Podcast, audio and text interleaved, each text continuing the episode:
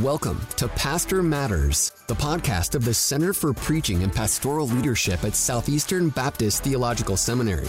We hope this conversation will both equip and encourage you to lead healthy churches that make disciples for the glory of God.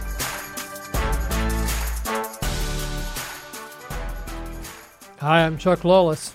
And I'm Caleb Iverson. Caleb, we've come through Thanksgiving. Did you have a good Thanksgiving? Yes, we did. And man, let me tell you, we ate so good. I learned so much about cooking a turkey. My stepdad listened to our episode and told me and informed me that the white meat and the dark meat are different parts of the turkey. So I was really educated oh, there. Good. And we had both, and it was amazing. Um, yeah, I just learned so much. We we really had a really good time. Sweet potato casserole, all the things, really good. So I forgot we talked about white meat and dark meat. yeah, we, we thought about We you. did. So about then? I went Well, for the leg just At to, least just for somebody's you. listening, so that's good. Hey, I'm excited. We have a we have a good friend with us today, Dr. Art Rainer. Dr. Art Rainer leads uh, Christian Ministry Solutions. He works particularly with Christian finance. And Art, I've known you for how many years now? A long time. a long, long time. So, um, Chuck, I, I think I met you when I was a was I a freshman in high school or was I in middle school? Maybe. I mean, we have known each other for a really, really long time, and it's not because you went to school with me. I want to be I want to be very clear. We did not go to school together. Um, but uh, yes, we have known each other for a really, really long time. 1995 is when I would have met. 1995, man. You would have been That's- how That's old? incredible. You are so blessed, Chuck, to have known me for that long. I, I remember the phenomenal uh, volleyball team you were on at the Christian High School in Louisville. Yeah, so that that's a story in and of in and of itself. So uh, Yes. that was the uh, the inaugural season of our high school's volleyball team. A group of my friends, we decided to uh, be a part of that inaugural team. Apparently, nobody else wanted to uh, to be a part of it. Uh, there were no tryouts. We just showed up and we were a part of the team. And we had no idea what we were doing. We've never played volleyball before. And and so whenever we had a match, it looked like we had no idea right. what we were doing. We just goofed off the entire time, and man, the other teams hated it because they, you know, they took it seriously and understandably so. You know, their, you know, that their life uh, revolved around it. Whereas for us, it was a big joke, and um, it, it it created many many humorous moments. Uh, you can imagine with a group of guys, group of senior high schoolers who had no idea what they were doing, trying to play volleyball for the first time. Again. Yeah, here's what I remember, Art, and volleyball I players. promise we'll get to Christian Christian finances here in just a minute. But here's what I remember about the game I watched: the the gym door was open to the outside. Somebody on your Uh-huh. team hit the ball out the door, not even in the direction of the net. but not only did the ball go out the door, but every member of your team went out after it and disappeared for a while. it was it was Hey, we, something. we we operated as one. You okay, did. we operated as one. And yes, the the first hilarious part of that uh, of that scenario is that the volleyball, uh, it was a serve, was hit. It was such a poor serve. It literally went out the door that is true. of the gym. That Just is so you know, awesome. that's not supposed to I wish happen I in could be there to witness that. But then, yes, we we decided to be one as a as a team and go get that volleyball together. And so we the entire team exited the gym to go get that volleyball. But we eventually returned for for the game. We finished the game. You did, you did. Probably not well, but I'm sure you finished it. So No, it was terrible. I'm not. We probably didn't score. All right, I'm really glad you're here. This is the Christmas season. I've asked you to join us to help us think through Christian finances, stewardship, particularly in the holiday season. But let's back up. Tell us about your your background, your ministry, why you're doing what you're doing.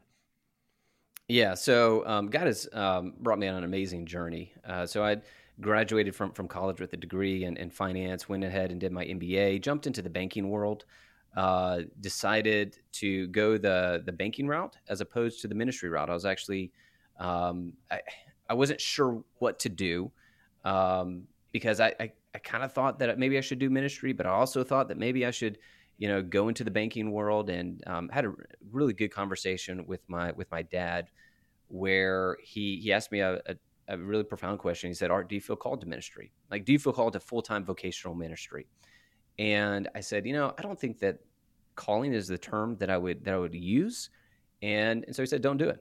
Don't go into full time vocational ministry if you feel like God is not calling you to do that. Go where you feel like God has called you to do." And so for me um, I made the decision to go into the to the banking world, and and and so I did that, get my MBA. Um, eventually, though, God pulled me back into full time vocational ministry, and at that point, it really was a calling to be the executive pastor of a church down in West Palm Beach, Florida. And so I worked with the the church finances, and that's once again that's a story in and of, in and of itself. Um, God did an amazing amazing work with the uh, with the finances of, of, that church, and and then eventually um, found my way up to Southeastern Baptist Theological Seminary in Wake Forest, North Carolina, and I served there for for nine years as an amazing, amazing nine years at, at Southeastern, and in all throughout that time, my desire to help people with their with their finances ne- never went away. But as I look back on the story and, and, where God took me, each stop along the way taught me something a little bit more about finances. As, as an example, with with Southeastern Seminary, it is a Great Commission seminary and you are focusing on the nations and getting the gospel out to the end of the, the, nations. With my role at Southeastern Seminary as Vice President for Institutional Advancement, we were raising money to help that happen. And so I saw the impact that finances can have on the Great Commission. And, so God taught me a lot just through that position alone, which very much molded, it, it, shaped who I am today and why I do what I do with Christian Money Solutions.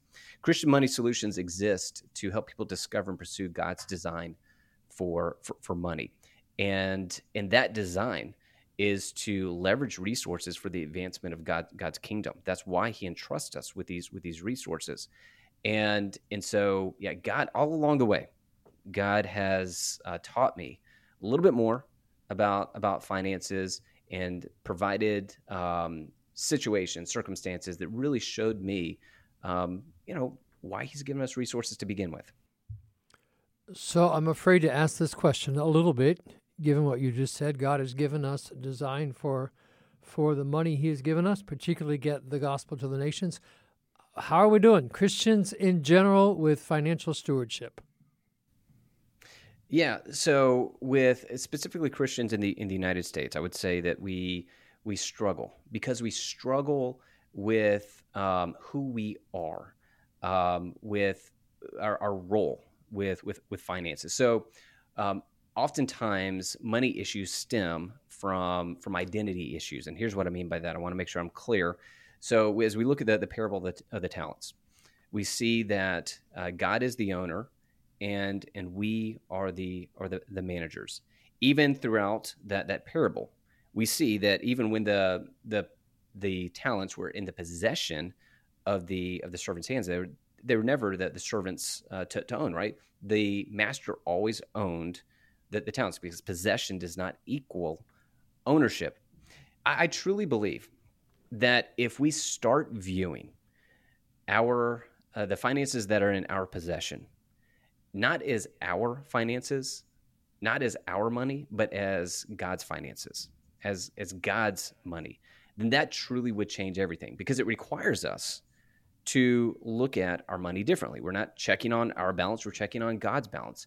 We're not uh, making uh, money decisions for us; we're making money decisions for for Him.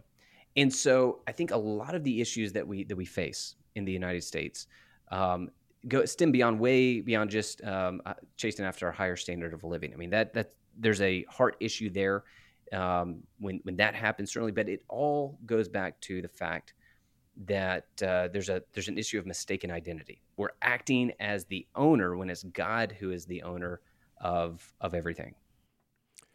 Yeah, you know that's that's uh, convicting to me uh, in in several ways and informative. I think about my mom who was not a believer until she was in her late 70s.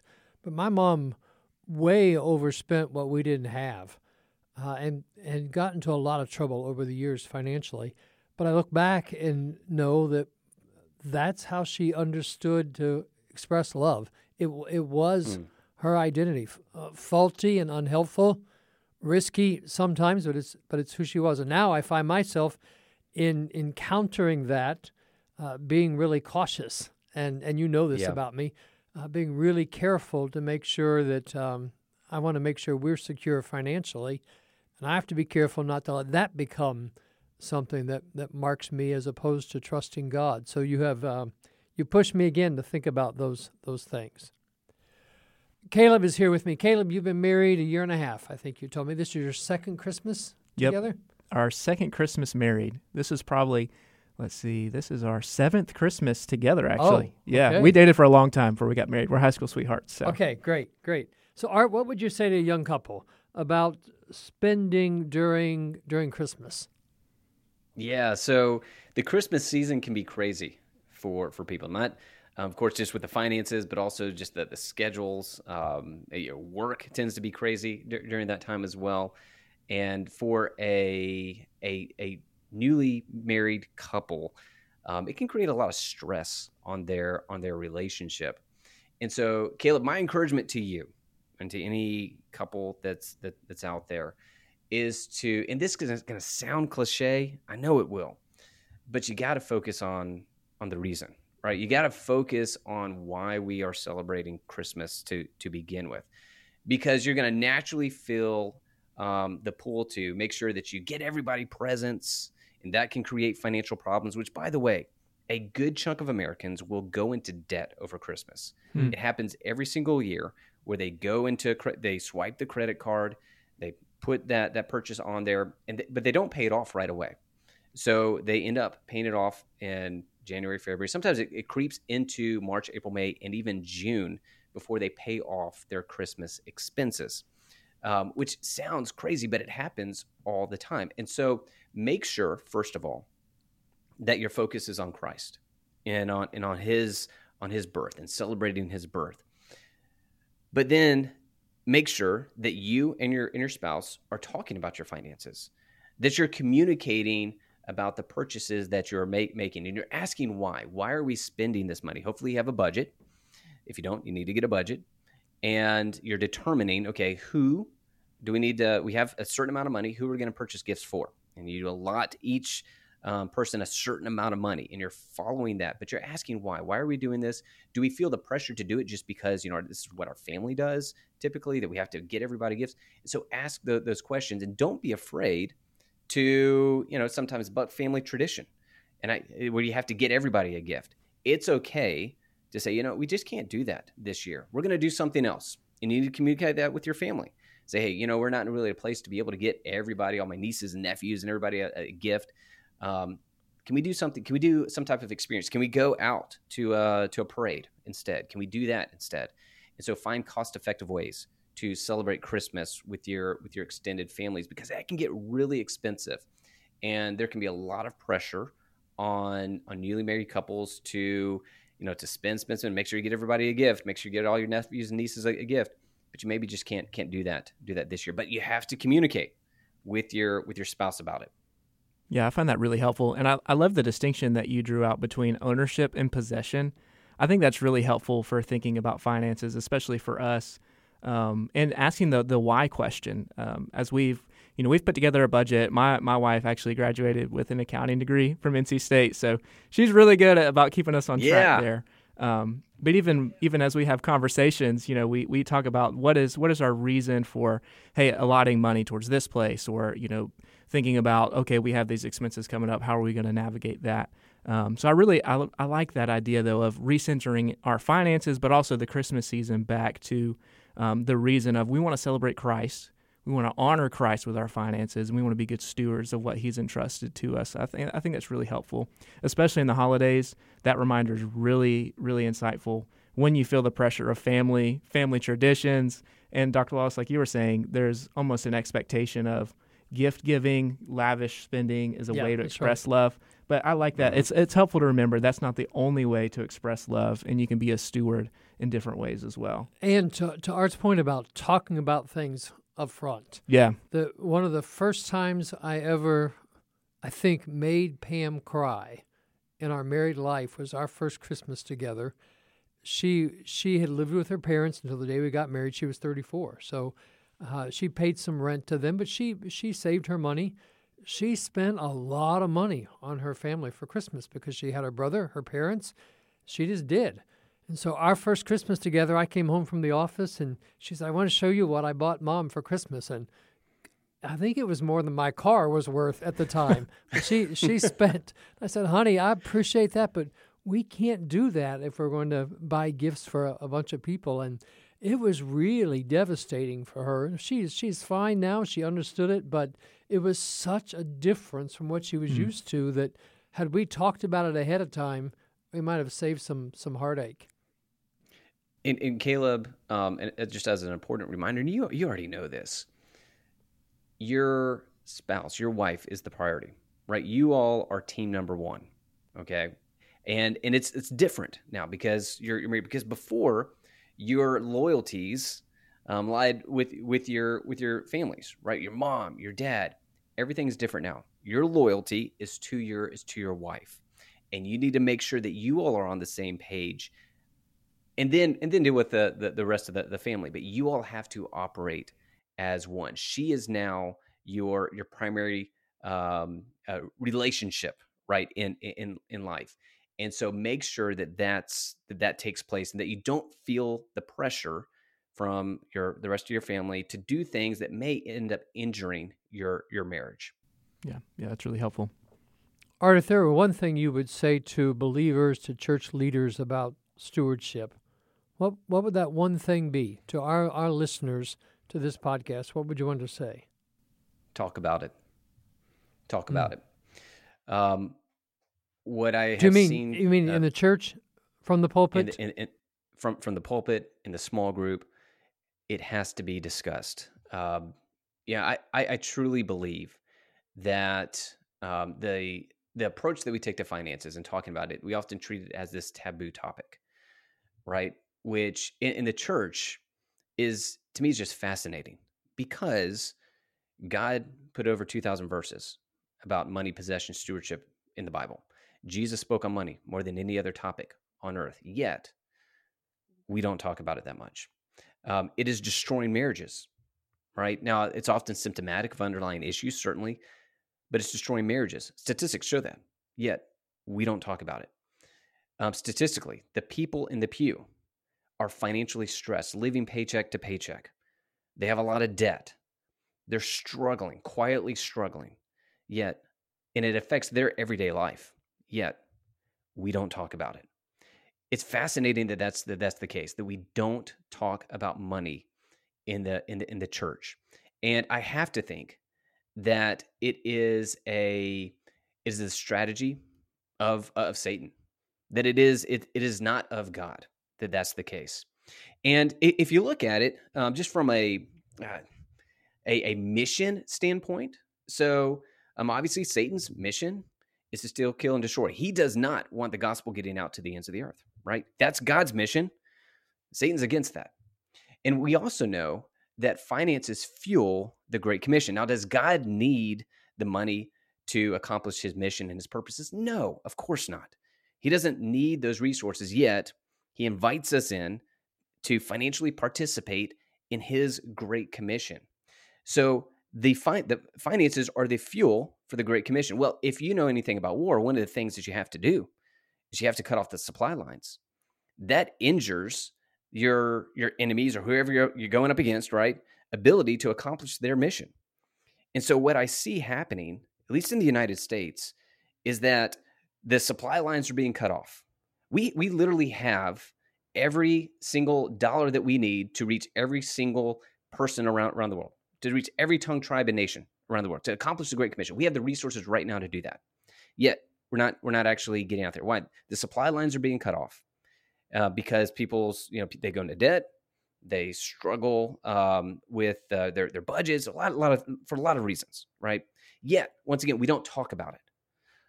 We don't talk about trying to fix the the supply line to get to better fuel the, the Great Great Commission. I, I truly believe it's a it's a tactic of the devil, and um, and so that's we have to talk about it in the in the church. We absolutely have to talk about it. It's a it's impacting everybody, and it's impacting the the gospel's advancement around the world.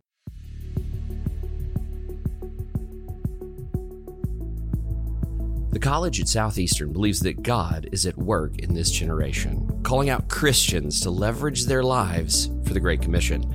That's why we train students biblically, theologically, and vocationally in community to give their lives for the cause of Christ. In spring 2024, Southeastern will be hosting its annual GO conference, designed to train, challenge, and mobilize college students for the Great Commission.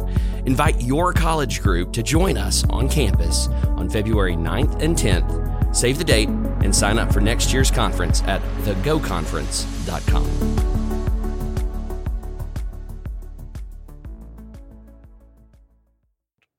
For our listeners, our, our pastors who really aren't doing anything strategically to talk about money, Art, where, where would you recommend a starting point be? Well, first of all, I want to say I, I, I I get why they don't talk about money. I understand where that where that comes from, right? I want I want to be empathetic there. Uh, they don't want to be lumped into you know a group of um, of leaders that have used the pulpit for for personal gain. I, I completely understand that they don't want to be grouped into into that that category.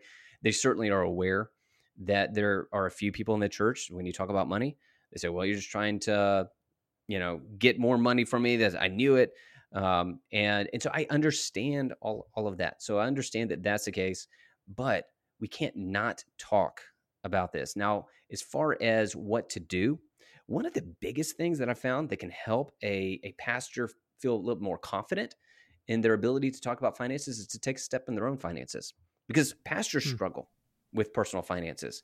You know, believe it or not, Chuck and Caleb, most pastors do not get into ministry for the money. They don't. they get into it for the mission, right? Believe it or not, churches usually they don't pay a ton of money and and so they struggle financially and that often that makes them feel less confident in their ability to talk about about finances. So take one step in your in your personal finances. Um, i have something called the eight money milestones that i encourage people to, to do.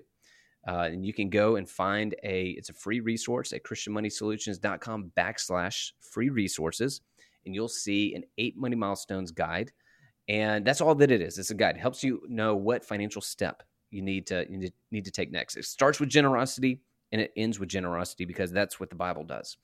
And and so take that take that next step in your in your finances. I would also encourage pastors to consider getting a, a certified Christian financial counselor in your church. Um, so there may be somebody in your church who's not just passionate about finances, but they also know finances well. And they can help counsel individuals and couples about their their financial situation. If that's a person, if you know that person in your church, you may want to encourage them to become a certified Christian financial counselor or a CERT CFC. And there's a program out there that walks a person through how to, how to do that. You can go to christianfinancialhealth.com and you'll see that certification. And um, it's a relatively new certification, but man, it is growing like like crazy. And I would love to see a CERT CFC in every church across America because I think there's such a need. And how does it operate in the church? Well, it operates much like a marriage counselor would. When somebody has, um, when they're struggling with their finances, um, this is the go-to person that you that you meet with, and and so I would love to to see that see that happen. You mentioned the the milestones, the free resource. I know that you not only blog, but you've written several books. If if there were two of your books that you would say to our listeners pick up these to to start moving in the right direction, what would those two books be, Art, and how how might we find them? So I'm going to actually throw out. This will surprise you. I'm going to throw out a book that's not mine. Okay. Um, to, to start, Paul Tripp's Redeeming Money. Um, that that is an amazing book on on money, and I'm name dropping here. So I was uh, talking with um, Paul Tripp about that book, and I said, "Man, I don't know how you do this. Like you just most of the time you're writing about marriage and and parenting and doing some you know great books and books that have influenced my life. And and then all of a sudden you just decide to write a book on money. It comes out of nowhere. And i read it and it ends up it ends up being the best book on money i've ever read. I said i don't know how you do it but i'm not necessarily happy with you um, with, with with doing this. I mean it is a true there's a true envy that I that I have. I'm jealous with this book. It's phenomenal. And so I would recommend because it really gets to the heart of uh, of money. and and so I would certainly recommend that book. That's a, that's a good place to start. Another book that talks about the purpose behind our finances that I wrote is a new one that's called Money in the in the Light of Eternity. Um, that book can help people understand why God has given us money to, to begin with. And then let me give you a third. I know you said two, but um, the probably the most popular book that I've written is the Money Challenge, and it is a it is a very short book but uh, what I've found is that that helps people who aren't interested in finances, who never read a book on finances, get through a book on finances, right? And so it actually, at the end, it walks a person through the eight money milestones. And so I'd encourage those three books. And then, Chuck, if you don't mind, let me throw out a future resource. Yeah, do it. Uh, so coming out here in early 2024, there will be an eight money milestones program. And I'm really, really excited about this. I've already talked to a lot of churches about it it is a six week video based curriculum that walks a person through those eight money milestones or a group through those eight money milestones and it is very it's it's very biblical it's saturated with scripture all of the content derives from, from from scripture but it's also very practical so not only are you learning about god's design for money but you're learning how to budget how to get out of debt how to save for uh, for for the future you know, college savings. When should you buy a home? And it walks a person through, or or a couple, or a group through all of those. And there's a workbook that uh, that goes along with that that video based video based curriculum. And so that will be released in early 2024. And I'm very very excited about that particular program. So now would be the time to start preparing for that. Absolutely and and so you can and i have already thrown out a bunch of websites here um, you can actually go to christianmoneysolutions.com and um, or actually you can go to 8moneymilestones.com i just remember that you can go to 8moneymilestones.com and and sign up for any updates that we have on that on that program so you know when it will be when it will be when it will be released are, to help our listeners do you do you speak in local churches do you do any of this live I do. I'm not as good of a speaker as you, Chuck. Um, I didn't ask that, Art, but press on. but yes, yeah, I, I do. I, I, have God has even recently really um, grown my passion for speaking publicly about about mm. this. Obviously, I'm very passionate about it in general, um, but the desire to be able to talk to churches um, about or with with in workshops about this very important issue that um, that most Americans are, are dealing with right now um, is is there. And so yes, um, whether it's speaking on a on a Sunday morning or doing some type of I call it a mini conference, like a three session conference. Uh, that will walk a person or a church through the eight money milestones. Yes, that is that is all available. You know my heart. My my interest in this is so that we would free up funds to get the gospel to the nations, just just as it is yours. Uh, it's particularly a burden for me, and so I wanted our listeners to hear from you. You've given us some some websites, but tell us uh, how might our listeners connect with you directly if they want to learn more. Yeah, I'm really easy to uh, to, to connect with. So all of my social media handles are Art Rainer. So fortunately, there's not too many of us out there, and so I was able to acquire um, Art Rainer for most of my social media handles, and I, I, do a pretty good job of responding to direct messages if you if you have those.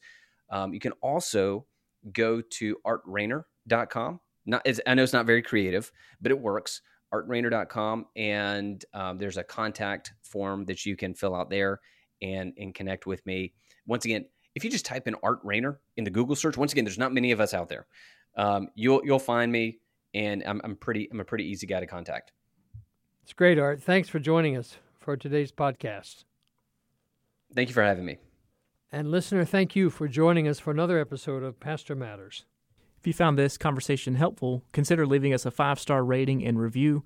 We'd also love to hear any feedback you'd be willing to give. As always, it's our mission at the Center for Preaching and Pastoral Leadership to equip and encourage pastors, and I hope that we've done that with today's conversation.